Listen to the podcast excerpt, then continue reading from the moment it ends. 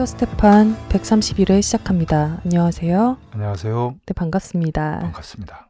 네, 조선중앙통신은 25일 청와대와 서울시 안에 반동 통치 기관들을 격멸 소탕하기 위한 조선인민군 전선대 연합부대 장거리 포병 대집중 화력 타격 연습을 지도를 보도했습니다. 영웅적 조선인민군은 우리의 최고 존엄에 대한 치떨리는 도발 망동을 부린 박근혜 역적 패당의 속을부터 초토화해 버리고 남반부를 해방할 것이다.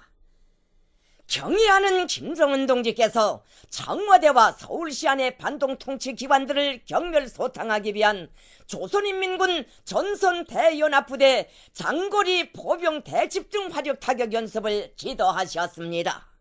혁명의 최고 수뇌부인 당중앙위원회 뜰하게 자기 운명의 명줄을 잇고 사는 천만 군민은 미제 사청 밑에 우리 혁명의 최고 수뇌부 당중앙위원회 집무실을 파괴하기 위한 극악무도한 정밀타격 훈련을 감행한 박근혜 역적 패당의 특대형 범죄 행위를 이 나라 모든 가정들에 대한 강도배들의 천인 공로할 만행으로 간주하고 있습니다. 행복의 웃음소리 넘치는 자기 집 창문을 넘어 무딘 칼을 들고 뛰어드는 날강도를 앉아서 지켜볼 주인은 세상 천지에 없습니다. 전군의 장병들이 남반부 평정을 위한 진군 명령만을 기다리며 미제와 괴뢰 경멸의 복수심을 펄펄 끓이고 있는 격전 전야의 시기에 청와대와 서울시 안의 반동 통치 기관들을 경멸 소탕하기 위한 조선인민군 전선 대연합부대 장거리 포병 대집중 화력 타격 연습이 진행됐습니다.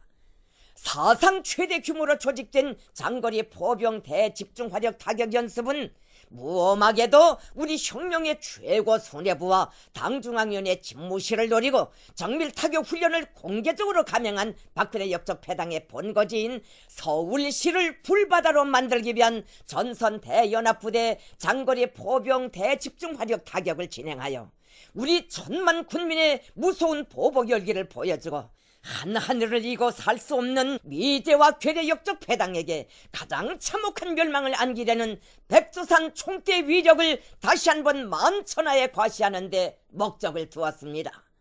우리는 이미 여러 차례에 걸쳐 놈들의 악랄한 도발 책동에 선제적인 서울 해방 작전으로 단호히 대응할 것이라는 것을 엄숙히 경고하였다. 천만 군민의 운명이신 위대한 태양을 손바닥으로 가려보려는 미친 개들에게는 더 이상의 경고가 필요 없다. 오직 무자비하고 한계가 없는 복수의 불벼락으로 정의와 평화의 원수 추악한 역적 무리들을 잿가루도 남지 않게 날려보낼 때만이 세계적인 숙망인 조국 통일 대업을 성취할 수 있다.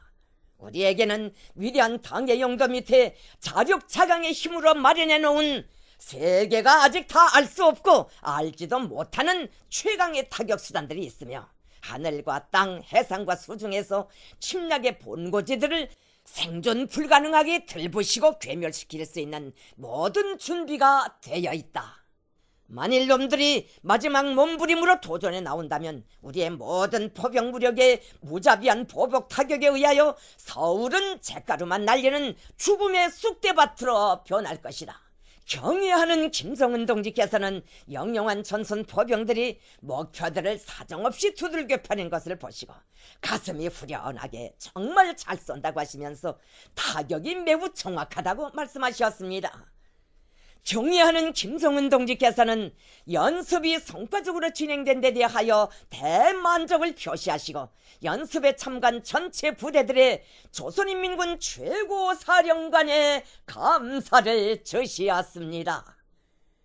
경의하는 김성은 동지께서는 인민군대에서 백두산 훈련 열풍을 더욱 세차게 일으켜 모든 군인들을 실전 능력을 갖춘 일당백의 싸움꾼으로 키우고 고도의 격동 상태를 유지하여 일단 공격 명령이 내리면 원수들이 배겨 있는 악의 소굴인 서울시 안의 반동 통치 기관들을 무자비하게 짓뭉개버리며 진군하여 조국 통일의 역사적 위협을 일으켜야 한다고 강조하셨습니다.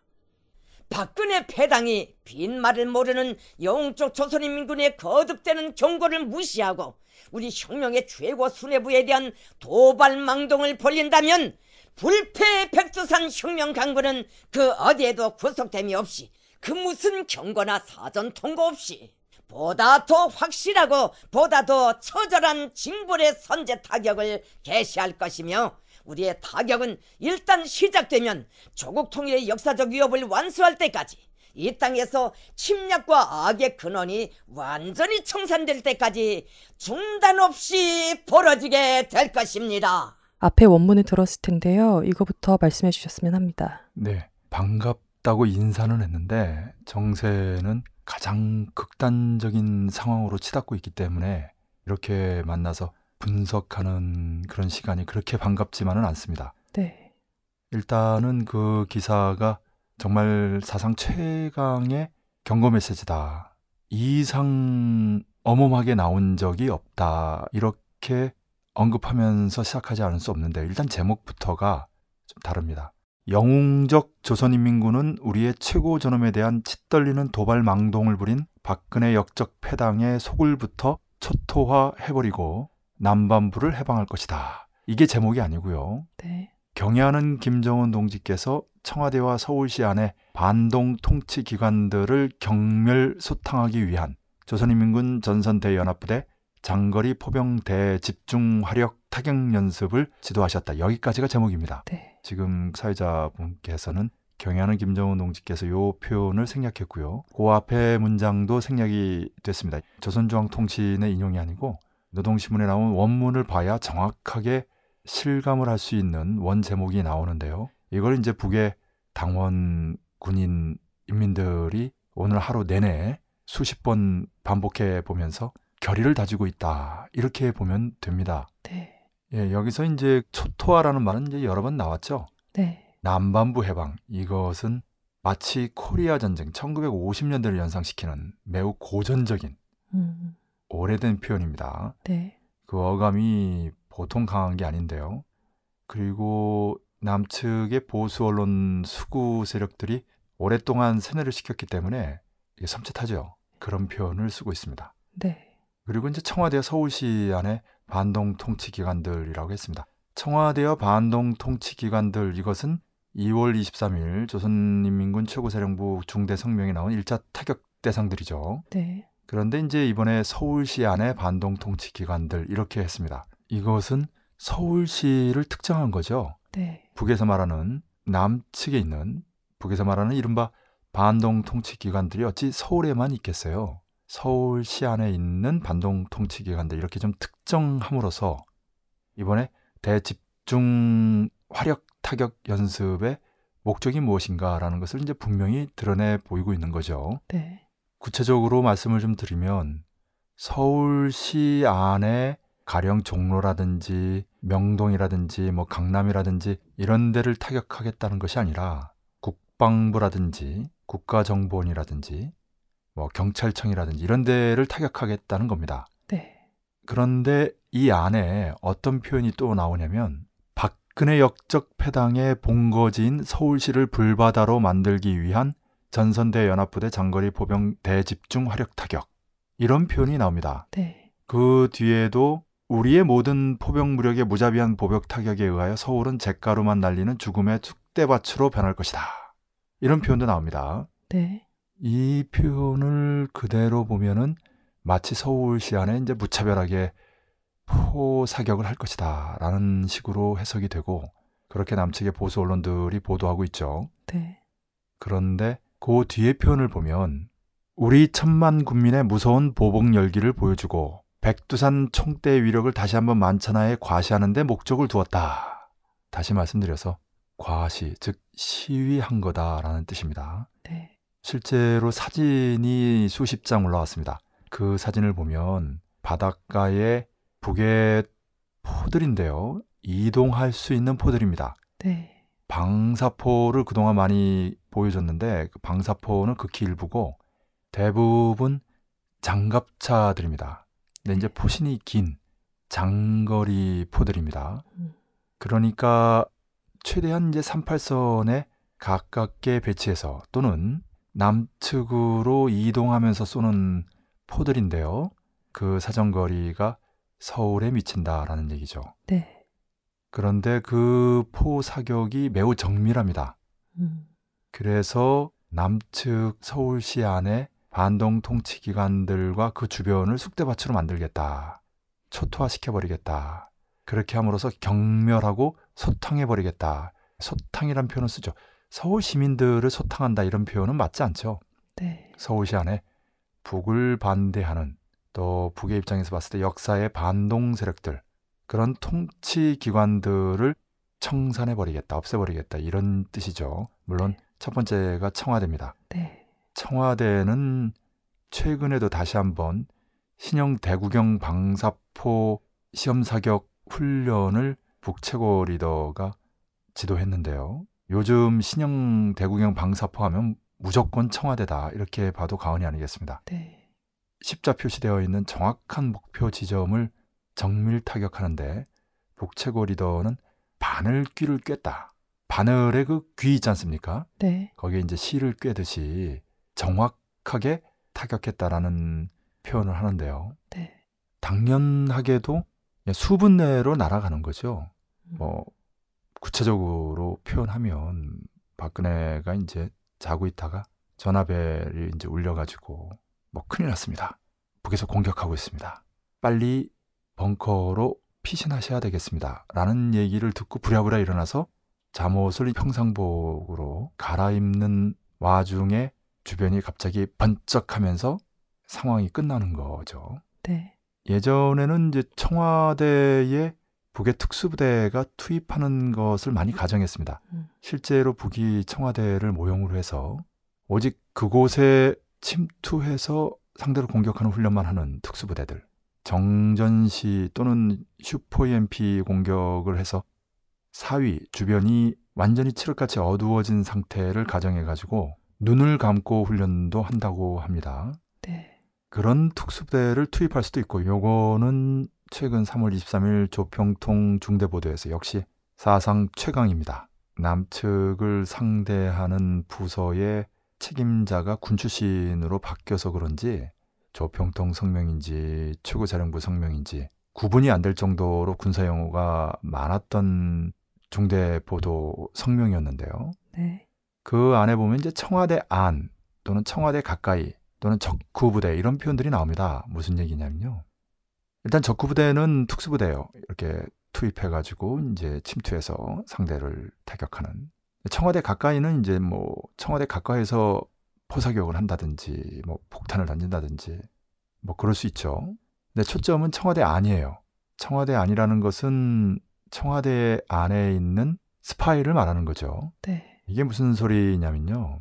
제가 이런 얘기하면 수구 보수 세력의 핵심들은 다 압니다. 왜냐하면 그들이 이런 내용을 영상으로 만들어서 이미 유튜브에 뿌렸거든요. 음. 뭐냐면 아주 쉽게 얘기하면 남베트남이 북베트남 입장에서 이제 해방이라고 하죠. 네. 예, 오늘도 공교롭게 북에서는 남반부 해방 이렇게 표현을 했는데 그 남베트남 정부가 무너졌을 때 그리고 나서 이렇게 상자를 열고 보니까 다 까놓고 보니까 대통령의 이제 외교 특보, 정치 특보, 최소 장관급 이상이죠. 둘다 아, 베트남 공산당 당원이었어요. 네. 그래서 맨날 이제 수구 보스들의 정보기관이라든지 그와 연결된 수구 언론들이 또 수구 농객들이 뭐 종북 세력이다, 뭐 어쩌고저쩌고 이렇게 얘기하는 거거든요. 네. 그거는 뭐 북만 하겠어요. 남도 하죠. 음. 근데 이제 남에서는 북의 지도부 쪽에 사람을 침투시키는 거를 실패하는 거고 북에서는 남의 사람을 침투시키는 것을 성공하는 거죠. 네. 그 차이가 있을 뿐입니다. 이 인류 역사상에 흔히 있는 없으면 이상한 그런 작업이죠. 그거를 조평통 중대 보도로 확인했다는 거. 네. 그게 이제 새로 남측을 상대하는 부서의 책임자가 군 출신. 그 중에서도 이제 이와 관련된 부서의 책임자였다는, 다시 말하면 이전 직책이 이런 일을 해왔던 사람이 남측 관련된 업무를 총괄하는 부서의 장이 되면서 중대 보도 속의 내용을 담은 거거든요. 음. 쉽게 말씀드려서 청와대 안, 청와대 가까이 적후부대 이런 사업을 총괄하는 사람이 대남 사업 총괄하게 된 후 나온 보도 내용이 이러니까 신빙성이 높아지는 거죠. 경고라고 하더라도 무게가 실리는 거죠. 이런 상황인 것입니다. 네. 그런데 여기 이제 한술 더 떠서 요즘 신형 대구경 방사포라고 해가지고 정밀 타격하는데 일단 이 시험 발사는 계속 강조하는데 2월 23일 최고사령부 중대 성명에 나온 1차 타격 대상 첫 번째로 나오는 청와대 오늘도 첫 번째로 강조된 바로 그 청와대를 우선 타격, 집중 타격하는 것이 목표입니다. 네. 다시 말씀드려서 전쟁이 일어나면 수분 내에 청와대가 잿가루로 된다는 거지요. 음.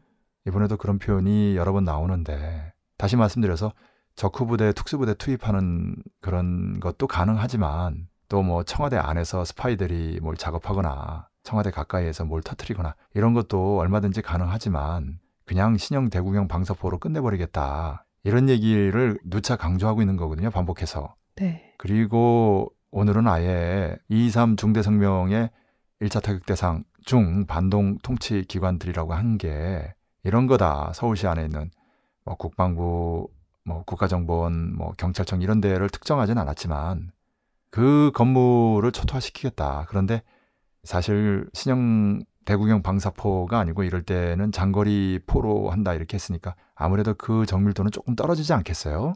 음.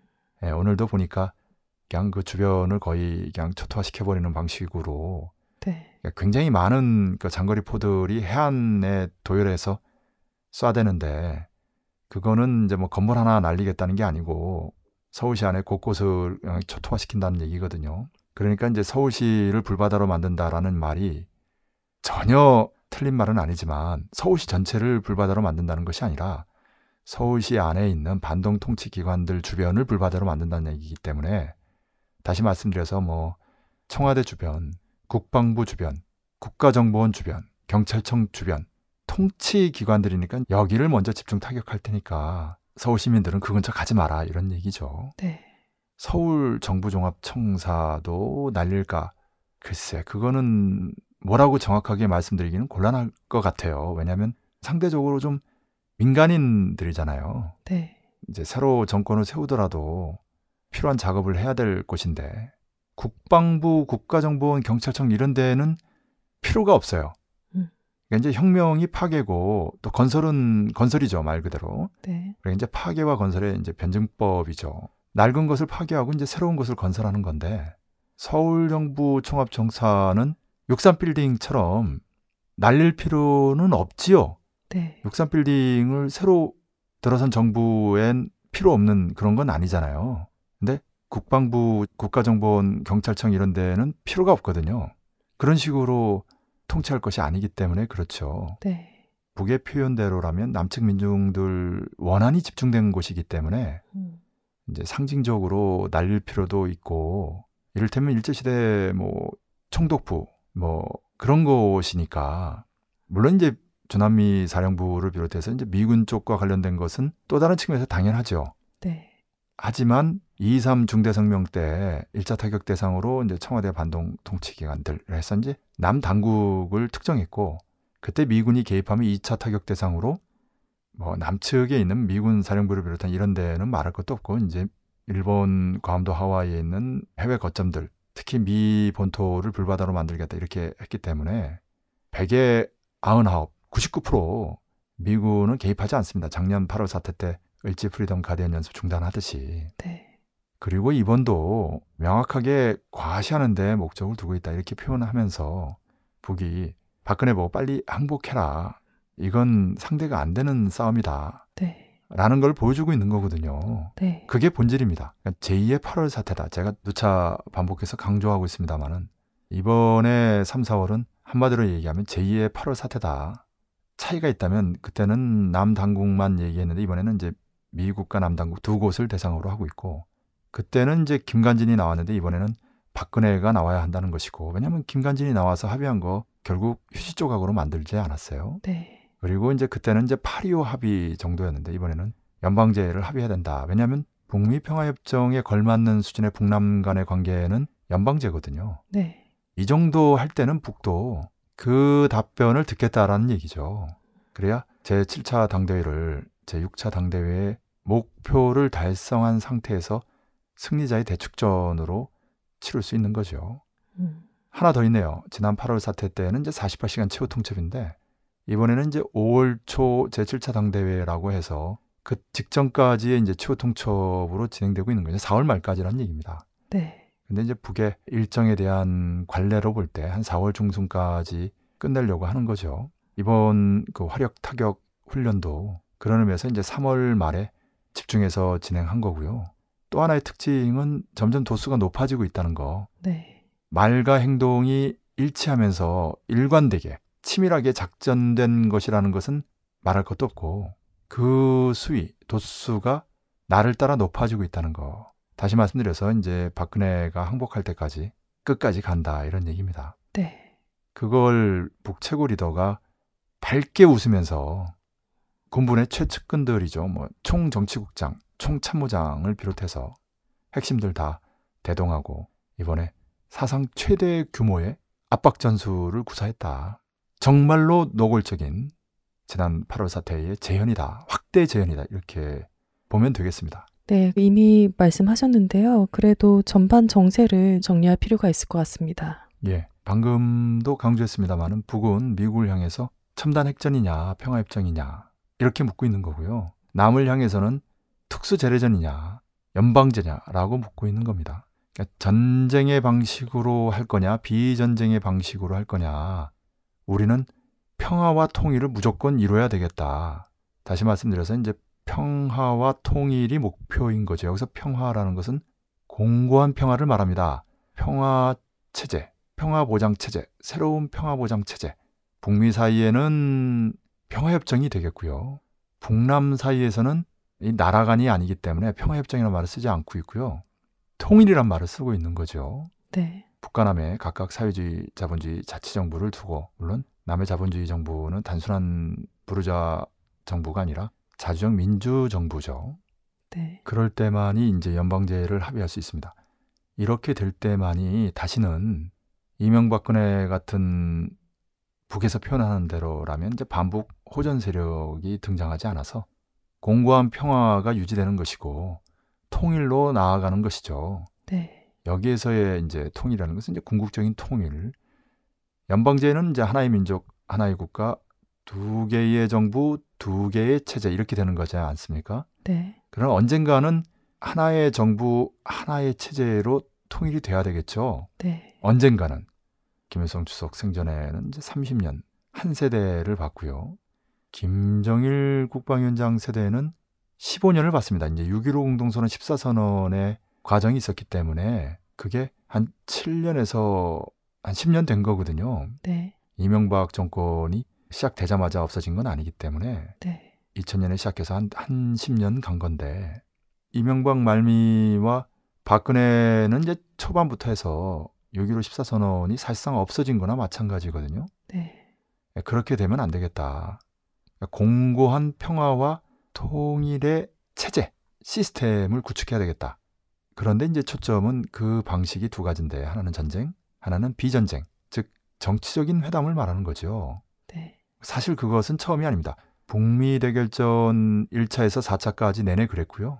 그렇게 해서 북미 관계 풀리면서 북남 관계도 풀렸습니다. 대표적인 게 이제 1993, 4년이죠. 93년에 전쟁이 날 것 같이 긴장이 고조됐다가 94년에 카터가 아내와 함께 방북해서 김일성 주석을 만나고 북이 원하는 대로 사실상 평화협정 체결에 합의한 뒤에 남에 내려와서 북남 최고 순회회담에 대한 북의 제안을 남에 전달하고 극적으로 그 합의가 발표되는 방식으로 북다운 회담 제안이죠. 만약에 그때 예, 1994년 7월 말이죠. 김일성 주석이 7월 8일 서거하지 않고 7월 25일 회담이 성사됐으면 2000년 6.15 공동선언이 1994년 7.27 선언으로 발표되면서 1995년 분단 50년 그때부터 1989년 북의 조평통위원장 화담과 남의 민통년 대표 문익환 목사가 합의했던 통일희년이 이루어지는 것이고 그렇게 됐다면 2002년 월드컵부터 이제 남과 일본이 공동 개최하는 기형적인 방식이 아니라 남과 북, 북과 남이 공동으로 개최하는 통일 월드컵으로 진행되고 김대중 정권, 노무현 정권 이렇게 거치면서 평화와 통일의 체계가 공고화됐을 것이다 이렇게 봅니다. 그런데 이제 김일성 주석이 급소하고 그때 남해 이제 김영삼이 북의 최고 리더를 만나서 원래 예정됐던 회담을 하면 되는데 그 반대로 간 거 아닙니까? 네. 그래서 이제 북이 분노했던 거죠. 물론 이제 미국이나 남이나 북이 고난행군 하면서 붕괴될 줄 알았는데 실제로는 그 정반대였잖아요. 네. 고난행군, 강행군 한 10년 정말 고생했지만 북은 사상 최강의 군사력을 보유한 그걸 이제 북에서는 선군이라고 하는데 선군혁명, 선군정치 끝에 북의 표현대로 무진막강한 군력을 혁명무력을 갖고 있는 군사 강국이 된 거죠. 네. 지금 등장하고 있는 북의 첨단전, 재래전 무기들은 전부 김정일 선대 최고 리더 시절에 다 만든 겁니다. 그래서 2월 달에 극궤도 위성을 운반한 로켓의 이름이 광명성이잖아요. 네. 그 인공위성도 광명성 4호고 운반 로켓도 광명성입니다. 그것은 이제 김정일 선대 최고 리더를 상징하는 표현이잖아요. 광명성이라는 게. 네. 김일성 주석이 김정일 국방위원장을 염두하고 쓴 시 이름도 백두 광명성 창가입니다. 음. 그래서 북은 광명성 그러면 무조건 김정일 선대 최고 리더를 말합니다. 뭐 설명이 좀 가지를 치면서 좀 길어졌는데요. 평화 통일, 평화 체제, 통일로 나아가는 체제가 무엇이냐?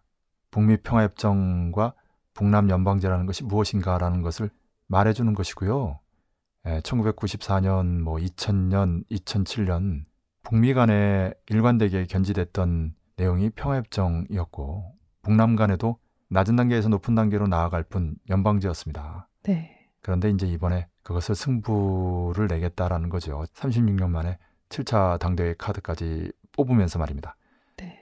이것을 다시 한번 깊이 있게 이해하려면 작년과 금년을 비교할 필요가 있는데요. 네. 무슨 말씀이냐면 사실 작년 70돌 이제 분단이자 이제 광복 70 주년이죠. 뭐 분단을 70돌이다 이렇게 표현하진 않고 광복 70돌이다 좀 더 긍정적인 표현의 돌이라는 표현을 쓰는데 네. 그리고 당창건 70돌이다 이렇게 하죠. 그래서 북으로는 뭐 민족 해방 위협이다, 주체 혁명 위협이다 이런 데서 8월 15일, 10월 12일이 중요한데 이런 70돌 또는 꺾어지는 해 2015년에 민족 해방 또 주체 혁명 위협의 전략적인 하나의 단계 민족 자주 위협을 완성하는 이런 목표를 달성하면 뭔가 완벽하잖아요. 네.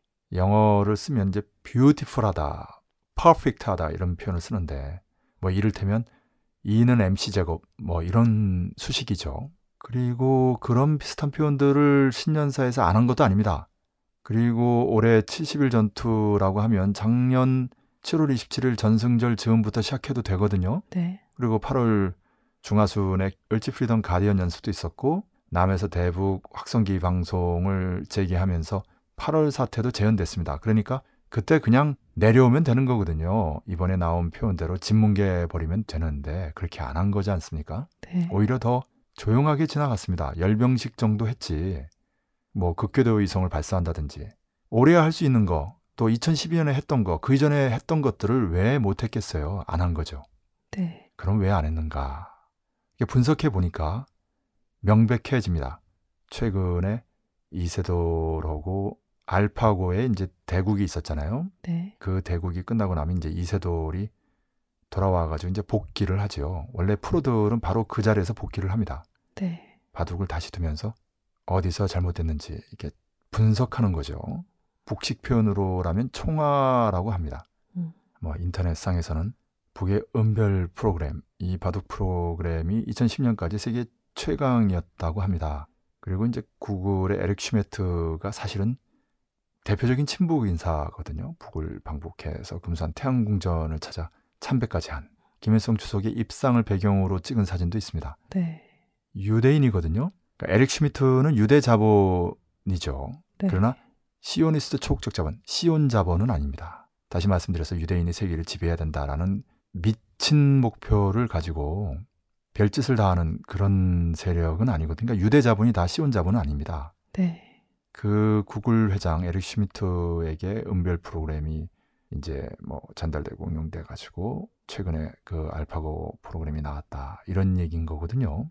신빙성 있는 얘기죠. 북의 프로그래밍 실력을 봤을 때 충분히 가능한 얘기입니다. 어쨌든 세기의 대결인 그 대국에서 이세돌이 다섯 판 중에 한 판만 이겼죠. 제가 보기에는 뭐 이세돌이 한 5년 내지 한 10년만 젊었어도 또 시간이 좀 충분했어도 처음에 상대를 얕보지만 않았어도 뭐 최소 절반은 이기지 않았을까 이런 생각을 합니다. 네. 딱딱한 것 같아서 잠깐 재미난 화제를 짚었고요. 그리고 그 안에도 바로 북이 유대 자본 내에 시온 자본만이 아닌 그렇지 않은 자본가들과의 싸움마저도 정말로 노련하게 진행하고 있다는 것을 확인할 수 있다라는 얘기고요. 네. 이런 세력들은 이제 북에 가서 북의 실력을 보고 또 북이 그런 실력을 보여줬겠죠. 뭐 가령 프로그램 같은 건데 뭐 그것만 보여줬겠어요. 여차하면 시온 자본들이 과거 나치 전범처럼 인간 사냥될 텐데 도발을 하든 싸움을 하든 상대를 보고해라 라는 메시지를 충분히 전달했겠죠. 네. 그런 판단, 합리적 판단을 내릴 수 있는 사람들이면 아 이거 북과 싸워서는 본전은커녕 그냥 파국적 종말을 면치 못하겠구나 그런 이성적 결론을 내리겠죠. 그러니까 전쟁이 아니고 평화의 길로 가려고 할 겁니다. 네. 실제로 군수 자본이 아니라 민수 자본들은 이런 경향이 강하죠. 네. 그런 측면에서의 상대를 갈라치는 상대의 합리적이고 평화지향적인 세력들을 전취하는 그런 작업까지도 놓치지 않는 북의 용이 주도한 면모가 단적으로 드러난 사례가 아닐까 싶고요. 그것은 남을 상대로도 마찬가지다. 이렇게 말씀드릴 수 있습니다. 네. 다시 돌아가서요. 북이 작년 70돌의 모양상으로 보면 완벽한데 그때 하지 않고 마치 선인장에 또 다른 선인장이 튀어나오듯이 2015년 안에 끝내지 않고 2016년에 4월 말까지 다시 말씀드려 4개월을 더 연장한 이유가 있습니다. 네. 그것은 첫 번째는 키리조브 독수리 연습이 을지 프리던 가디언 연습보다 강하다는 거죠. 기간도 길고 그렇습니다만은 이번에 참수작전이니 뭐 정밀 타격 훈련이니 이런 표현에서도 나왔습니다만은 북이 전쟁 명분을 취하는데 더 유리하죠. 네. 두 번째는 가을보다 봄이 남측 민중들의 항쟁이 유리하다는 겁니다. 전통적으로 남측에서 항쟁은 다 봄에 일어났죠. 네. 세 번째가 또 중요한데요. 총선전이기 때문에 수구 여당, 개혁 야당, 여야 사이만이 아니라 수구 여당 안에 구체적으로 이제 박근혜파와 비박근혜파, 박파와 비박파죠. 뭐 김무성파뿐만 아니라 이명박파, 뭐 유승민파 이런 파들이 있는데 그 파들 간의 갈등과 알력이 최고조에 달했습니다. 네. 저 같은 전문가 30년간 평화와 통일을 연구한 자주 통일과 민주주의를 연구한 사람도 또 북의 이론에 대해서 잘 안다고 자부하는 사람도 이번에 정확하게 알았는데요. 북에선 그렇습니다. 이제 혁명 승리의 요인 그러면 이제 뭐 주체적인 요인, 객관적인 요인 뭐 다양하게 표현합니다만 객관적인 요인이라는 것은 뭐 국제적인 역량도 있습니다. 또 경제적인 측면도 있죠. 지금같이 뭐 미 제국주의 경제 패권, 군사 패권이 쓰러지고 쿠바, 이란이 우리로 얘기하면 조국 통일에 해당하는 그러한 수건, 봉쇄망을 뚫고 IS 이슬람 국가가 초토화되는 미국의 프락치 조직이죠. 정확하게 얘기하면 이스라엘, 미국의 네오콘 이런 세력들입니다. 그런 국제적인 측면도 있지만 남측의 경제 위기 민생 파탄이 사상 최악 아닙니까? 네. 뭐 천만의 비정규직 문제만이 아니라 요즘은 뭐 견습 10만 원, 수습 30만 원, 정규직 100만 원 이런 소리. 3포, 5포 시대를 넘어서 9포 시대다. 하루 40명씩 자살하는 세계 최고로 머리가 좋은 사람들이 세계 최고로 근면한 사람들이 세계 최고로 자살하는 세상. 마치 고려 말에 열섬 중에 아홉 섬을 수탈당해서 하루 두 숟가락밖에 밥 먹지 못한다는 거 아닙니까? 그러면서 외국 침입들에는 무방비로 노출되고요. 그러니까 이제 정도전이 역성혁명을 꿈꾸는 거 아니에요? 네. 그런 드라마, 정도전, 육룡이 나르샤 이런 드라마들이 대중의 관심을 집중적으로 받는 이유가 민중들이 수구 개혁 개혁 수구 수구 김영삼 김대중 노무현 이명박 박근혜 이렇게 거쳐 보니까 수구든 개혁이든 안 되겠다. 이건 진보밖에 없다. 지금은 혁명이 필요한 때다라고 느끼고 있는 거거든요. 네. 우리 시대에 이성계와 정도전, 이성계의 무력과 정도전의 지략 이 두 가지가 합쳐져서 조선이 개국됐는데 그런 세상을 꿈꾸는 거지요. 네. 다시 돌아가서 북이 혁명 승리의 요인으로 이제 주체적 요인, 객관적 요인이라고 할 때 객관적인 요인 중에는 국제, 경제 이런 것도 있습니다만 정치적인 측면이 있어요. 그것은 상대 측이 분열돼 있다라는 겁니다. 네. 다시 말씀드려서 주체 역량, 주체 혁명 역량, 이제 혁명 무력과 통일 전선, 통일 전선이라는 게 이제 전역적인 민족 통일 전선, 이제 북과 남과 해외 이 모든 걸 포괄하는 거죠. 남측 내에서의 지역 통일 전선, 민족미 전선을 말합니다. 당 단체 전선의 역량. 사실 남측에서 진보 정당이 강제해산 당한 이후 또 또 남측 진보 세력이 잘 못 싸우고 있습니다. 반미 반박근혜 투쟁을 가열차게 벌려야 될 때 총선에 매몰되고 있는 항쟁을 준비해야 될 때 선거에만 빠져 있는 이런 우경적인 모습을 보이고 있기 때문에 박근혜 정권이 연명하는 거거든요. 네. 진작 무너뜨릴 수 있었는데 그런 조건이지만 어쨌든 북의 표현대로라면 이제 주체 혁명 역량은 사상 최강이죠. 네. 그리고 상대적인 측면에서 봤을 때 뭐 정치 경제적인 모순 또 국제적인 측면 이런 부분에서도 가장 좋은 때라고 할 수 있습니다. 네. 특히 그 총선전이 되고 보니까 대선전이었으면 이제 여야 간의 모순만 극대화됐을 텐데 총선전이 되니까 여 안에서도 모순이 극대화되더라고요. 네. 이런 측면을 제대로 봤습니다. 음. 그래서 마치 선인장에 또 다른 선인장이 튀어나오듯이 4개월이라는 모양은 좀 사나운데 실질적으로 보면 정말로 좋은 기회거든요. 근데 북의 김정은 최고 리더의 스타일이 그렇습니다. 선미학 후 편리가 아니라 이제 건축 예술에서 형식미를 중시하는 것보다 그 건축을 이용하는 인민들의 편의를 우선해야 된다. 이런 측면에서 선편리 후미학이라고 그러거든요. 네. 그것을 정세 판단에 적용하면 뭐 가령 뭐 선실질, 뭐 후일정 뭐 이렇게 표현할 수 있겠어요. 실질적인 의가 중요하다. 2015년 또는 70돌 이렇게 그 형식적인 일정의 왔던 완결성보다 비록 일정에서 몇 개월 더 늦춰지는 그런 측면이 있더라도 실질적으로 더 유리하면 그때 맞춰야 된다. 이런 얘기죠. 네. 대신 4개월을 연장해야 되니까 결정적인 그만한 수를 써야 되지 않습니까? 그게 바로 제 7차 당대회 카드입니다. 36년 만에 제 7차 당대회 카드를 빼내서 5월 초라고 명시함으로써 4개월을 번 거죠. 네. 추가하게 된 겁니다. 그렇게 해서 금년 1월, 2월, 3월, 4월 1월 달에 소형 수소탄 시험, 2월 달에 극궤도 위성 발사, 2월 23일에 최고사령부 중대 성명, 3월 16일에 정부 정당 단체 특별 성명, 3월 23일에 조평통 중대 보도 등 북의 입장으로서는 이제 신이 나서 하고 싶은 대로 그냥 최강으로 압박하는 그동안에 쌓이고 쌓인 스트레스를 다 풀고 있는 북의 표현대로라면 이제 원한이죠. 아, 신천 학살의 원한. 그 자료들을 보면은 미군과 그 앞잡이 세력들이 북에 가서 우는 어린아이를 놓고 맷돌을 굴려가지고 깔아서 죽였어요. 네. 네, 그런 사진 그림들을 전시해 놨습니다. 북의 선전 자료들 보면 놀라운 장면들이 많아요. 그런 거를 이제 평소에 보면서 아, 미 제국주의와 그 앞잡이들과는 한 하늘 아래 살 수 없다라는 거거든요. 네. 그걸 이제 오늘 노동신문 사설에서도 강조하고 있더라고요. 네, 조금 긴데 원문 그대로 읽겠습니다. 정치사상 사업을 첨입식으로 벌린다는 것은 박달나무를 쐐기를 박아 짜게 듯이 사상 포문을 일제히 열고 요진통의 명중포와 집중포와 연속포화를 들이댄다는 것을 말한다. 다시 말하여 발잔등에 떨어진 불을 끄는 식의 돌발적인 정치사상 사업이나 제기된 문제를 처리하는 뒷거둠식의 정치사상 사업이 아니라 당에서 제시한 당면과 관찰을 위하여 중심고리를 바로 정하고 정치 사상 사업을 목적 지향성 있게 공세적으로 벌려나간다는 것이다. 말이 어려운데 다시 한번 설명합니다. 각급 당 조직들과 근로단체 조직들에서는 70일 전투를 조직한 우리 당의 의도를 깊이 새기고 첨입식으로 이제 아까 쐐기를 박는다는 표현을 했죠. 정치 사상 사업에 화력을 집중해야 한다. 모든 당원들과 근로자들이 우리 당의 불굴의 공격 기상으로 미제와 계급적 원수들을 끝까지 경멸 소탕하고야 말겠다는 투철한 반제 계급의식을 지니도록 반제 계급 교양의 열도를 최대로 높여야 한다. 중심고리를 틀어주고 대중이 앙량된 기세를 계속 고조시켜 나갈 수 있도록 집중적인 사상 공세를 들이대야 한다.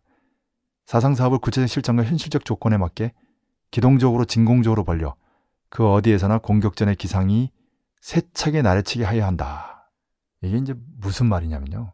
저는 오늘 대 화력 타격 훈련도 충격적이지만 이런 사설 내용을 더 충격적으로 봅니다. 구체적으로 말씀드리면 북의 노동신문이면 이제 당원들한테 보내는 메시지를 담고 있는데 네. 정치 사업을 지금은 반제 계급 교양에 돌아. 음. 그게 중심골이다. 이것저것 건드리는 거나 뒷공무리를 따라다니는 게 아니라 당면 정세의 초점이 뭔지 명확하게 알고 마치 그 박달나무에 쐐기를 박듯이 해야 된다. 첨입식으로 당원들과 인민들의 뇌리에 정확하게 심어줘야 된다. 이런 얘기죠. 한마디로 말씀드리면 이제 전쟁 정세라는 얘기입니다. 네. 그런데 이렇게까지 표현한 걸 처음 봤거든요. 음. 대화력 타격 연습도 처음이지만 이런 사상전의 표현도 처음이에요. 그것은 정말로 현 정세를 전쟁 정세로 보고 있다는 거죠. 네. 물론 저는 북이 이렇게 과시라는 표현에서도 나온다면 시위할 때 어마어마하게 나올 때 다시 말씀드려서 상대 보고 압도적인 힘의 우위를 과시하면서 항복하라고 할 때 틀림없이 항복한다. 그렇지 않으면 전쟁인데 그거는 뭐 남측 수구 세력들도 이미 알 건 다 알죠. 그래서 지금 극우 세력들의 준동이 극히 없는 거거든요. 뭐 박상학 같은 사람이나 이제 뭐 내일 3월 26일 대북 전단 뭐 50만 장 뿌리겠다라고 하는데 그거는 뭐 권총의 격발기를 당기는 거와 같기 때문에 남 당국이나 미국이 그걸 원하지 않는 거지요. 작년 8월 사태 때도 미국이 을지 프리덤 가디언 연습을 바로 중단시켰어요. 네. 그러니까 뭐 김관진이 8.25 합의에 사인하지 않을 수 없었던 거지요. 낙동강 오리알 된 상황이었기 때문에 그렇죠. 그게 미국과 남의 관계고 미국이 북을 바라보는 관점이고 미국은 알아요. 이미 북미 간에는 평화협정 체결이 합의가 됐다라고 봅니다. 네. 가령 오바마가 가족과 함께 쿠바를 방문해서 아내나 딸 둘을 분홍분홍하게 옷을 입혔더라고요. 네. 그게 이제 항복을 받으러 가는 사람의 옷차림이 아니죠. 카터도 로잘린이라고 하는 아내와 함께 방북을 했는데요.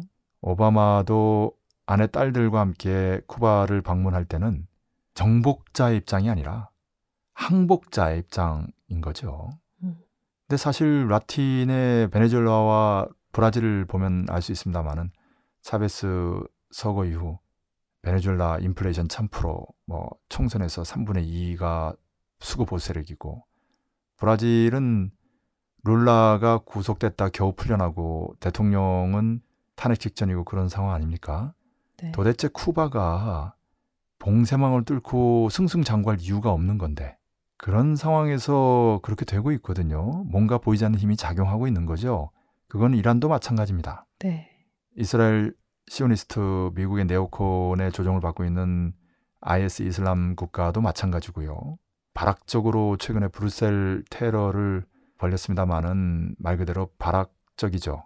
더 큰 물리적 정책 타격을 입을 겁니다. 네. 그런데 이제 오바마가 자신의 치적으로서 보이고 있는 쿠바와의 수교, 이 평화적인 체제야말로 북미 간의 새롭고 공고한 평화보장 체계를 암시하는, 치사하는 그런 행동이라고 읽힙니다. 네. 다시 말씀드려서 이제 곧 오바마가 북에 전화해서 그간 비밀리에 회담한 내용들을 공개하는 것이 임박했다. 2014년 12월 17일 날 쿠바 미국 관계 정상화 수교 합의 사실을 발표한 거와 같은 거지요. 그날이 바로 김정일 선대 최고 리더 3년 탈상일 아닙니까? 네. 물론 그것은 close track이고 오바마는 open track상으로는 프란치스코 교황 생일 축하 선물이다라고 얘기했습니다마는 그리고 2015년 7월 1일 실제 수교하고 2016년 3월에 쿠바를 방문하는 이런 일련의 과정을 통해서 보라 쿠바 미국 관계 정상화가 별 문제 없지 않느냐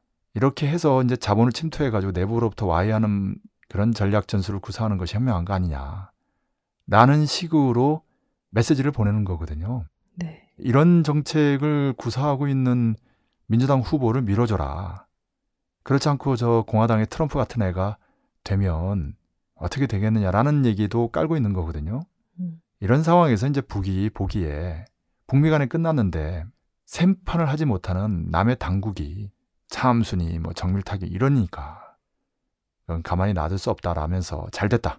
마치 그 말을 기다렸다는 듯이 그 훈련을 기다렸다는 듯이 그간 준비한 사실 치밀하게 안배된 계획인데 딱딱딱 도수를 높여가면서 드라이브 거는 거죠. 네. 어, 알아서 해라. 항복하든지 전쟁하든지. 그러니 항복하지 않을 수 있겠어요? 물론 남측의 평화 통일을 지향하는 세력들은 무조건적으로 평화 통일을 위한 그런 대중운동을 거세게 벌려야 된다. 선거도 중요하죠. 진보개혁 후보가 당선되고 수구 후보가 낙선되는 것이 공고한 평화 체계가 수립되고 통일로 나아가는 데서 유리한 정치적 환경이면 틀림이 없어요. 그렇지만 뭐 북이 알아서 다 할 테니까 남은 그냥 선거만 하면 된다. 이런 식으로 보면 안 되죠. 네. 북이 군사적, 대중적 공세를 취할 때 남에서도 꼭 북이 그러니까 그런 것은 아니지만 할 도리를 다 해야 되는 거죠. 평화 통일을 위한 자주 통일과 민주주의를 위한 제대로 된 투쟁 활동들을 벌려야 되는 거거든요. 네. 그렇지 않고 뭐 곧 밥상이 차려질 테니까 그냥 숟가락만 들고 있는 이런 모습에 이른바 북미 결정론이라든지 좀 기회주의적인 모습 보인다든지 그렇게 해서야 되겠습니까? 예. 네. 그런데 북미 평화협정 체결이 합의가 됐는데 북남 간의 연방제 합의가 이루어지지 않는다면 다시 말해서 박근혜가 방북해서 그러한 합의를 하지 않는 상황이 되면 물론 그건 쉽지 않죠. 왜냐하면 원칙적으로 연방제라는 건 남측의 자주민정부를 전제로 하는 거거든요. 그러니까 박근혜 정부가 자주민정부가 돼야 된다는 얘기입니다. 네. 그것은 영화 암살에 비유하면 염석진이 김원봉으로 바뀌는 거거든요. 음. 친일파가 항일 투사로 바뀌는 것과 같은 변화. 뭐 반동적인 조영기 목사가 통일 진보적인 강인함 목사, 범인연 의장으로 바뀌는 것과 같은 정도의 변화기 때문에 사실상 불가능하다 정상적으로는. 그리고 북한남의 지금 말폭탄도 보통이 아닙니다. 네. 뭐 아주 그냥 극단적인 말들, 그건들을 서로 하고 있기 때문에 그럼에도 불구하고 김일성 주석이 발표한 전민족 대단결 10대 강령 그 중에 마지막 항 제10항에 나오는 과거 불문의 원칙이라는 것은 당장 내일 전쟁이라도 오늘 박근혜가 평화 통일을 위해서 입장을 전환하겠다, 방북하겠다, 사인하겠다라고 하면 모든 게 또 용서가 됩니다. 음. 박근혜에게 유일하게 살 길은 바로 이거거든요. 네. 그렇지 않으면 북의 표현들 그냥 뭐 신형 대구경 방사포 청와대 안 청와대 가까이 뭐 적후부대를 통한 말 그대로 그거야말로 제거 작전인 거죠. 뭐 북에서는 참수니 뭐 이런 표현을 쓰지는 않습니다만은 참수는 IS가 하는 거잖아요. 네. 정말 미국이 그런 작전명을 갖고 있는 거야말로 IS를 미국의 프락치 조직이라고 폭로한 거나 다름이 없다. 음. 저는 이런 생각도 합니다만은 어쨌든 하여튼 북이 이 남을 상대로 초통하겠다, 남반부 해방하겠다, 알아서 해라라고 하는 것은 빈말이 아니다. 누가 이 지구상에서 미 제국주의를 상대로 빈말을 하겠어요. 네.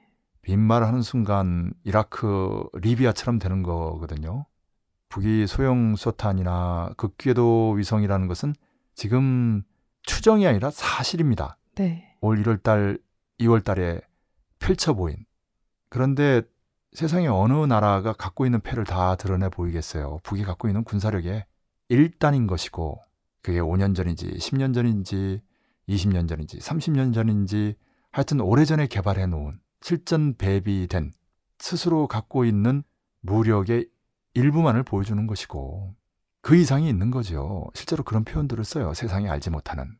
뭐 이런 표현 쓰면서 알아서 해라라고 미국의 남당국에 메시지를 보내는 건데 미국은 이미 실질적으로 내적으로는 북미 평화협정 체결로 정리가 됐고 그러니까 이제 오바마가 연두 교서에서 북에 대한 발언 안 했던 거고 최근에도 좀 뭐 유엔 제재 어쩌고 하지만 뭐 손방망이 정도 순이고 쿠바 방문하면서 오히려 실질적으로는 평화를 지향하는 모습을 보여주고 있는 거 아닙니까? 문제는 박근혜죠. 네.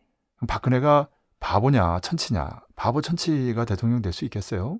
국가정보원 5.163 부대가 51.63%로 이기는 사상 최대 부정선거도 바보 천치는 못하죠. 예, 그런데 왜 그런 바보 천치 짓을 하느냐. 총선 때문에 그런 거예요. 이번 총선에서 과반을 차지하지 못하고 또 서서 과반을 차지했는데 그 안에서 김무성파에게 밀리면 넓게 비박파에게 밀리면 끝이다. 이런 위기 의식 속에서 대북 심리전 방송 재개, 뭐 개성공단 가동 중단, 중국, 러시아의 등에 칼을 꽂으면서 모든 합의들 다 파괴하고 이를테면 뭐 사드 배치 결정이라든지 나진 핫산 물류 어, 합의를 깬다든지 하여튼 박근혜가 그동안 남북 관계에서 또 외교 관계에서 만들어 놨던 모든 카드들을 다 던졌어요. 네. 이른바 북한 인권법이나 뭐 테러 방지법도 마찬가지고요. 국가 정보원을 강화하고 국민을 감시하면서 제2 국가보안법 만든 거거든요. 이명박도 김영삼도 군사 정권 때도 못했던 일들을 박근혜가 하고 있는 거죠. 네. 남측의 파쇼하는 합법 진보 정당을 강제 해산하는 코리안대를 비롯한 자유통일과 민주주의를 위한 통일 진보 세력들을 이적으로 몰아가는 말도 안 되는 그런 파쇼 광증 미치광이 모습을 보여주고 있는데 그 결말이 어떻게 되겠는가? 결국은 왜 남측에 사상과 표현의 자유, 집회 결사의 자유가 전 세계에서 최악이냐? 무슨 아프리카 세네갈이라든지 라틴의 에콰도르보다 못하는 그 대표적인 진보 인사들이 작년에 민주국제 포럼에 와서 발표한 내용들 아니에요? 네. 남측의 표현의 자유가 없는데 충격받았다는 그렇게 된 이유는 뭐냐면 이제 분단 북을 적으로 만들어서 남의 진보 세력 자주통일과 민주주의를 지향하는 세력들을 전부 이적이니 종북이니 이렇게 몰아가고 있기 때문에 그런 거거든요. 네. 다시 말씀드려서 남측의 중간층이 개량화돼 가지고 파시화로 가는 그런 물질적 토대의 변화 속에서 이루어진 것이 아니라 이데올로기적으로 북을 적으로 만들어 놓고 그것을 남측 민중들에게 부단히 수십 년 동안 세뇌시킨 뒤에 쉽게 말하면 이제 정신병 환자로 만들어낸 거죠. 레드 컴플렉스라고 하는. 그것에 기반해서 벌어지고 있는 파쇼화거든요. 네. 박정희가 했던 거, 전두환이 했던 거, 따라서 하고 있는 건데, 그게 되겠어요. 21세기 광명천지에. 그쵸? 빛의 속도로 정보가 공유되는, 진실이 확산되고 있는 시대에 말도 안 되는 반동적인 역사를 거꾸로 돌리는 21세기를 20세기 민주주의 시대를 파시즘 시대로 바꾸려고 하니 되겠습니까? 그러니 코리안대가 우리는 그 무슨 뭐 이적단체가 아니라 파쇼적 포갑 통치에 맞서는 21세기 레지상스타라고 얘기하는 것이 공감을 얻는 거 아닙니까? 네. 그래서 정리하면 현 정세는 이제 북이 미국을 향해서 핵전이냐 평화협정이냐 남을 향해서 재래전이냐 연방제냐라고 묻는 거고요. 북미 간에는 이미 끝났고 북남 간에는 아직인데 사실 박근혜가 연방제 받기는 쉽지 않지요. 근데 그러지 않으면 전쟁 또는 그에 준하는 정세 속에서 남측에서 박근혜 퇴진 또는 타도 대중항쟁 또는 민주항쟁이에요. 그래서 대중항쟁, 민주항쟁의 차이는 기층민중 중간 세력이 다 같이 떨쳐 나서는 건데 전자는 중간층이 주도하면서 개혁 정권 선언 거고요. 후자는 기층민중 주도하면서 진보 정권 선언 겁니다. 다시 말씀드려서 전쟁이 일어나서 군정이 실시되고 물론 이제 민정으로 나중에 바뀌겠죠. 그게 자정민정부죠. 또는 혁명이 일어나서 임시혁명 정부가 선언 역시 자정민정부입니다. 그런데 이제 항쟁이 일어나서 민주개혁 정권이 선언 단순한 네, 부르자 개혁 정권은 아니고 준자정 민정부라고 할 수 있겠습니다. 네. 어떤 경우든 간에 예, 남측에서 바로 사회정부가 들어서는 일은 없고요. 자정민정부를 세워서 북의 사회정부와 통일연방정부를 구성하는 방식. 제가 혁명 팟캐스트에서 최근에 강조해 해설했는데요. 그런 방향으로 가게 됩니다. 그런 격변의 조짐이 날마다 드러나고 있는 거지요. 네. 한마디로 이렇게 설명드릴 수 있겠습니다. 예, 전반적으로 풍부하게 설명을 해주셨기 때문에 더 덧붙여서 설명할 부분은 없을 것 같은데, 다만, 어, 이 기사만큼은 좀 이야기를 했으면 좋겠는데요. 그 최근 북에서 흥미로운 글이 발표가 됐습니다. 조선중앙통신은 3월 20일자 노동신문 이것이 우리의 강력한 핵 억제력이다를 보도했는데요. 그 글에서는 여기에 지난 2013년 이전 미 중앙정보국 장관과 제노라하는 미국의 핵무기 전문가가 북조선이 어떻게 미국에 심각한 손상을 줄 것인가 라는 제목으로 신문에 낸 이런 기고문의 내용이 있다며 미 본토 상공에서 20킬로톤급 핵무기가 폭발하면 강력한 전자기파가 발생하여 미국인들의 삶을 지탱하고 있는 교통, 통신, 금융 등 모든 하부 구조를 파괴하고 그 재앙은 미국 전역을 수년 동안 아북으로 만들 것이다. 조선이 남극궤도를 활용하여 대륙간 탄도미사일을 쏠 경우 미국은 아무런 방어 대책도 취할 수 없다고 인용했습니다. 어, 이 인용된 글은 닥터 스테판에서도 자주 언급했던 2013년 5월 21일 피터 프라이 박사와 제임스 울시 전 CIA 국장이 월스트리트 저널에 공동 기고한 칼럼인데요. 그 같은 날 노동신문은 핵무기의 소형화, 경량화, 다중화, 정밀화라는 글을 게재했었습니다. 그 잘 인용해서 그 설명을 해주셨고요. 그 누차 한 100번쯤은 얘기한 것 같습니다. 네. 근데 아마 이 지구상에서 이 내용을 이렇게 강조한 데는 여기밖에 없지 않냐 이런 생각을 하는데요. 근데 이런 게 중요합니다. 이제 물방울 하나에 온 우주가 비낀다 이런 표현이 있지 않습니까? 네. 나한테 본질을 반영한 그런 한 표현 그런 것을 놓치지 않는 게 이제 중요하죠 때로. 2013년 5월 21일 날 노동신문과 이제 월스트리트 저널지에 글들이 하나씩 발표됐는데 묘하게도 요철처럼 플러스 마이너스처럼 딱 맞아 떨어집니다. 이제 북이 뭐 원자탄, 중성자탄, 수소탄 다 갖고 있고 여러 네, 단거리, 중거리, 장거리 미사일도 갖고 있다라고 얘기했고요. 네.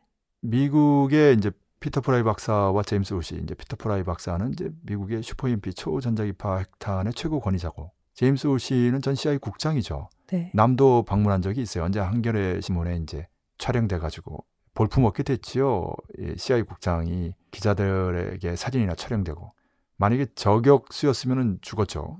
음. 그두 사람이 공동으로 월스트리트 저널지에 기고한 내용입니다.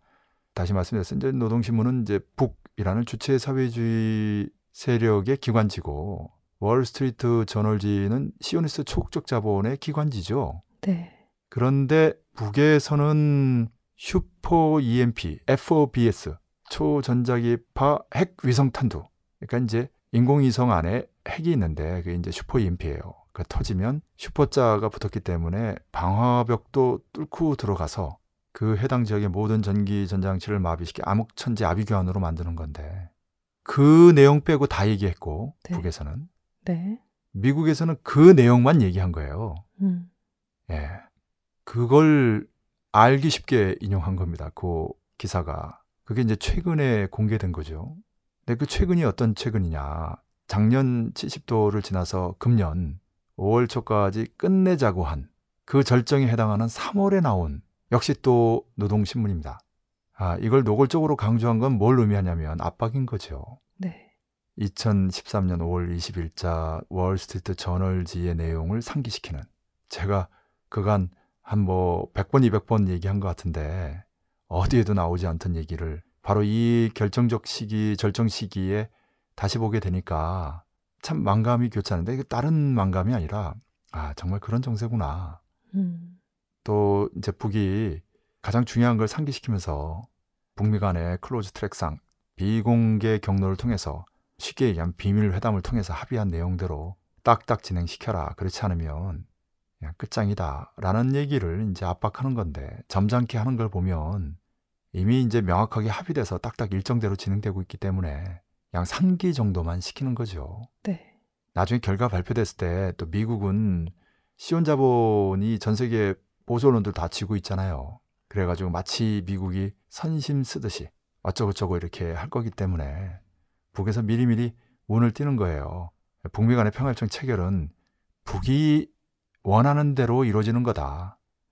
북의 힘에 의해서 작전에 의해서 실현되는 거다라는 것을 사전에 운을 떼면서 확인시켜주고 있는 거거든요. 네. 예, 떠오르는 생각이 한 두 가지가 있는데 하나는 소련과 미국이 대결전을 벌칠 때 이제 특히 그 1962년 카리브 위기 때 쿠바가 소련이 원하는 대로 세부라고 하는 코메콘 이제 사회주의 나라들 간의 이제 경제 협력 기구죠. 네. 거기에 이제 가입해서 소련이 제안한 대로 이제 사탕수수 위주로 경제를 건설합니다. 네. 그러니 이제 중공업이 없잖아요. 근데 언제 미국이 칠지 모르니까 방어 체제를 구축해 줘야죠, 소련이. 네. 소련이 이제 미사일을 갖고 이제 가는 거를 막은 거죠. 정확하게 말씀드리면 미국이 아프간에 대소련 전진 기지를 건설하니까 소련이 쿠바에 대미국 전진 기지를 건설한 거죠. 음. 나중에 서로 군사적 충돌 직전에 타협을 합니다. 서로 철거하기로. 근데 미국이 바로 이 시온 자본을 통해서 전 세계 보조론도 지고 있기 때문에 미국이 승리한 것처럼 대대적으로 선전합니다. 네. 둘다 철수했는데 예, 물론 후르쇼프가 우경적으로 반제 원칙에서 일탈함으로써 생긴 후과이기도 합니다만 그래서 실각되죠. 소련이 보기 좋게 당한 거란 말입니다. 음. 그리고 쿠바에는 미사일 기지가 건설되지 않은 거죠. 같은 사회주의 국가 안에서 소련이 시키는 대로 했는데 쿠바가. 근데 이제 북은 다릅니다. 같은 사회주의 나라도 아닌 이란에 반제자주 원칙을 견제한다는 이유로 2006년에 18개 핵미사일을 배치하거든요. 네. 그 방법은 배로 옮기는 게 아니라 1998년부터 이란에 강력한 국방공업을 지어줘서 스스로 미사일을 만들게 하고 거기에 핵탄두를 장착하는 방식으로 그거는 작기 때문에 얼마든지 여러 가지 방식으로 전달할 수 있죠. 네. 그렇게 해서 2006년에 배치함으로써 2003년에 이라크 전쟁에 이어 2006년에 이란 전쟁을 일으키려고 하는 시온자본의 전략, 부시 정권의 전기와 후기 4년 4년 8년 동안의 임무 중에 후반부 임무를 파탄시킨 거거든요. 그게 소련과 북의 차이점이다. 이런 말씀과 함께 조금 또 다른 건데 너무 그 긴장된 것 같아서 K-팝 스타 최근에 보면 오디션 프로그램이죠. 여기 안예은이라고 하는 참가자가 있는데 초기에는 주목받지 못했어요. 그래서 노래가 이제 방송을 타지도 못했는데 어찌어찌 해서 이제 쭉 올라가서 top 10이 되기 전에 Mister Mystery라고 하는 본인이 작사 작곡한 곡이죠. 밴드와 함께 연주를 합니다. 정말 잘했어요. 물론 뭐 우리의 관점에서 보면 뭐 진보성도 없고 여러 가지로 뭐 한계가 많은 쁘띠적인 곡이지만 일반적인 그런 최근의 경향에 비하면 좀 독특해서 주목을 끌기에 충분한 곡인데 재능이 있더라고요. 근데 제가 이 얘기를 왜 하냐면 그 유희열이 안혜연을 보면서 밴드가 보인다고 했거든요. 음. 근데 진짜 밴드와 함께 하니까 빛나더라고요. 박진영은 밴드를 사유화했다 이런 말도 하더라고요. 이 대목을 왜 제가 말씀드리냐면 전문가라면 이제 그걸 보는 거죠. 음. 오디션 참가자의 노래나 연주를 보면서 잠재된 재능을 보는 거죠. 그게 전문가죠. 사실 다른 프로그램은 거의 안 보는데 케이팝 스타나 뭐 나영석의 뭐 삼시세끼라든지 뭐 꽃보다 할배라든지 뭐 이런 몇 가지 그 이른바 리얼 다큐라는 프로그램들을 좀 보는 이유는 가끔씩 머리를 좀 식히고 이른바 대중의 정서가 뭔지 그런 측면에서 이제 보기도 합니다만은 그런데 이제 이 오디션 프로그램에서는 심사위원평이 아주 인상적이에요. 네. 참가자들에 대한 애정도 있고 또 전문적이면서도 대중적인 그 평들을 들어보면 배우는 점이 있어요. 그런 측면에서 이제 가끔 봅니다. 근데 그 생각이 나네요. 바로 정세의 본질, 북미 대결전의 본질을 반영한 2013년 5월 21일자 같은 날에 발표된 노동신문의 글과 월스트리트 저널지의 공동 기고문 이 둘 사이에 흐르는 그 무엇? 북미 대결전의 closed track상의 즉 비밀 회담에서 논의된 합의. 그렇다면 그 이전부터 있지 않았겠느냐? 당연하죠. 2012년 4월 8일 날 그리고 8월 17일 날. 뭐 그 이유입니다만은 2013년 12월 2014년 8월. 이것은 언론에 공개된 미 군용기가 괌도에서 출발해서 방북한 네 번의 사실입니다. 네. 이거는 이제 추정이 아니고 사실이고요. 언론에 공개된 것만을 제가 언급한 것인데요. 그리고 2015년 작년 3월 달에는 민간기가 방북한 사실이 우연히 발견되기도 했습니다. 다시 말씀드려서 공개된 거와 우연히 발견된 것만 4 플러스 1, 5번인데 그 이면에는 더 있겠죠. 네. 왜안 그렇겠어요? 북미 간의 대결전이라는 게 지금 제3차 세계대전, 인류 최후의 전쟁이라고는 아마겟돈, 그냥 핵전쟁, 슈퍼 EMP, 뭐 수소탄, ICBM 대륙간 탄도미사일, SLBM 잠수함 탄도미사일, FOBS 위성탄도 최첨단 무기들이 다 등장하고 있는 그리고 북은 이거보다 더 센 무기도 있다 인류가 알지 못하는 이러면서 우리는 결코 빈말하지 않는다 알아서 해라 이렇게 하는 판이거든요 네. 왜 시오니스트 초국적 자본을 비롯해서 제국주의자들도 살이 떨리지 않겠습니까 음. 그러니까 이제 한 라인을 가동해서 도대체 진위가 뭐고 타협의 여지는 없겠는 이런 얘기가 나오는 거죠. 인류 전쟁사에 흔히 나오는 장면입니다. 전쟁이냐, 화평이냐. 예, 화평을 제안하는 쪽이 약한 쪽이죠. 네. 미 군용기 민간기가 협박하러 북에 갔겠어요. 오바마가 지금 협박하려고 아내하고 딸들을 분홍분홍하게 입혀가지고 쿠바를 방문하고 그러겠어요. 예. 전문가 눈에는 보이는 거죠. 네. 이제 뭐 유희열이나 박진영이 참가자들의 노래나 연주를 분석하면서 이제 심사평을 내놓듯이 뭐 닥터 스테판이라고 하는 이름으로 마치 의사처럼 예, 진단하고 이제 처방을 내놓는 거죠. 뭐 부족합니다만은 그래도 한 30년 연구했기 때문에 나름대로 알고 있는 그런 이론과 예, 정보를 가지고 정세를 분석하는 거죠. 예. 네. 그리고 예, 그 목적은 하나입니다. 누가 의도했든 간에 평화 통일. 그래서 이제 평화는 자주와 연결이 됩니다. 자주 통일 그리고 민주주의. 코리아 전국적으로 자주와 통일이 이루어지고 남측에서 민주주의가 실현되는 그래서 다시는 전쟁 위험이 없고 누구나 다 고르게 잘 사는 그런 세상을 바라는 거죠. 예. 네. 근데 이제 바램만으로 이루어지진 않아요. 힘과 머리의 대결이 있는 건데 그 무력과 지략의 대결에서 승패가 어떻게 되느냐? 승패는 낮다. 북미 평화협정 체결은 확정적이고 북남 연방제는 불가능한데 그럼에도 불구하고 북이 저렇게 압도적인 힘의 우위로 제2의 8월 사태 국면을 만드는 걸 보니 박근혜가 항복하지 않을 수 있겠는가? 그렇지 않으면 전쟁 또는 퇴진 타도의 항쟁, 혁명 이런 정세가 벌어지겠구나. 그런 양자택일의 국면을 만들고 최강으로 압박하는 고전적인 방식의 보이지 않는 전쟁, 대결전이 벌어지고 있는 상황이다. 그런 의미에서 이제 최대의 경각성을 가지고 깨어 있어야 된다. 그 어느 때보다도 반전 반미, 반 박근혜 자주통일과 민주주의를 위한 투쟁이 중요한 시기이고 선거도 물론 중요합니다. 진보개혁 후보의 단일화의 기초에서 당선되고 수구 후보는 철저히 낙선시키는 완전히 이 두 가지 목표죠.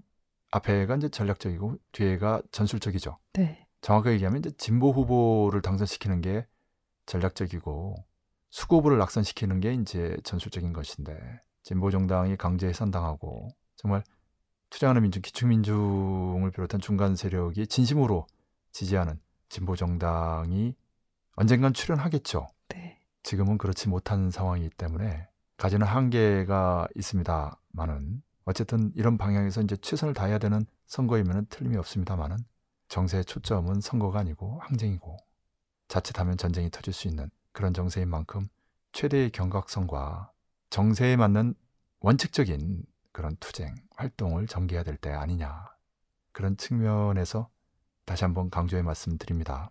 네, 오늘도 정말 잘 들었습니다. 그 말씀하신 것처럼 바야흐로 굉장히 첨예한 정세가 조성돼 있다라는 생각이 들었고요. 그리고 역사적인 순간 대전환의 시기다라는 생각이 들었습니다. 예, 다시 한번 수고하셨다는 말씀 드리면서 다음에 또 뵙겠습니다. 예, 수고하셨습니다.